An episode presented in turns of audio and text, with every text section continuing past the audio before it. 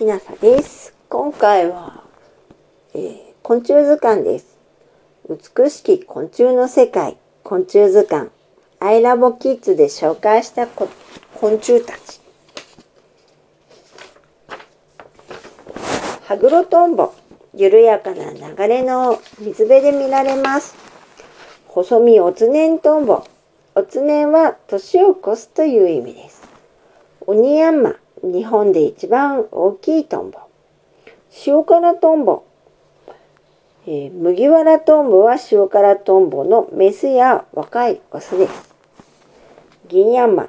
日当たりのいい池や湿地や川のよどみで見られます。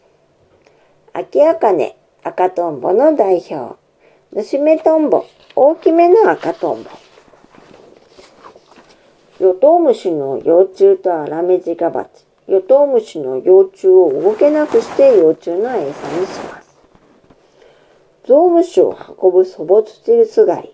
ゾウムシを動けなくして幼虫の餌にします。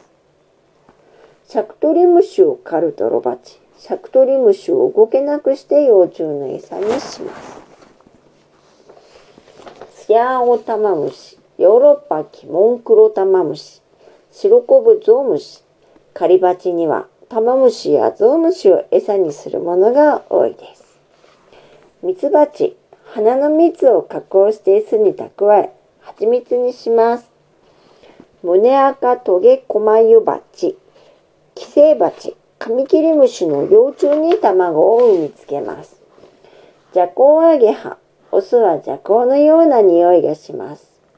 アゲハモドキ、アゲハチョウにそっくりの大きなガ。カラスアゲハ。キアゲハは見たことあると思います。長崎アゲハ。江戸時代には沖縄など暖かい地方にしかいませんでしたが、関東でも見られるようになりました。温暖化の影響と言われています。北基調。成虫のまま冬を越し、早春から飛び始めます。大紫、日本の国鳥、スズメバチなどを追い払って樹液を吸います。ミスジチョウ、緑シジミ、この辺りは見たことがあるんではないでしょうか。アサギマダラ、ふわふわと飛ぶ儚げな見かけに反し、台湾まで渡りをします。青葉セセリ、カラフルな羽はセセリ蝶には難しいです。珍しいですですね。セセリ町には一文字セセリ、茶羽セセリなど茶色のものが多いです。アポロ町、ヨーロッパの町、名前は太陽神アポロンから。レテノールモルホ、南アメリカのモルホ町の一種。コリドンヒミシジミ、ヨーロッパの町。一文字日陰、雲は目に日陰。ヨーロッパ北部の町、北海道にもいます。黄門白蝶、ヨーロッパの蝶、北海道にもいます。蚕、桑の葉を食べる。眉をほじいて絹糸にしますね。アサギマガラ、マサギマダラの幼虫。ゴマダラ蝶の幼虫。東アジアの蝶です。えのきの葉を食べます。ジャドメ蝶の幼虫。ヨーロッパ、アジア、日本にもいるたくましい蝶。モンシロチョウの幼虫は皆さん見たことあると思います。ミヤマクワガタ、山間部に多いクワガタムシ、テントウムシ、アブラムシを食べる生物農薬として注目されています。オオクワガタ、日本で一番大きいクワガタムシ、原生林に多い。ノコギリクワガタは見たことありますね。日本中にいる代表的なクワガタムシです。カブトムシの幼虫、日本中の落葉樹の落ち葉の中にいます。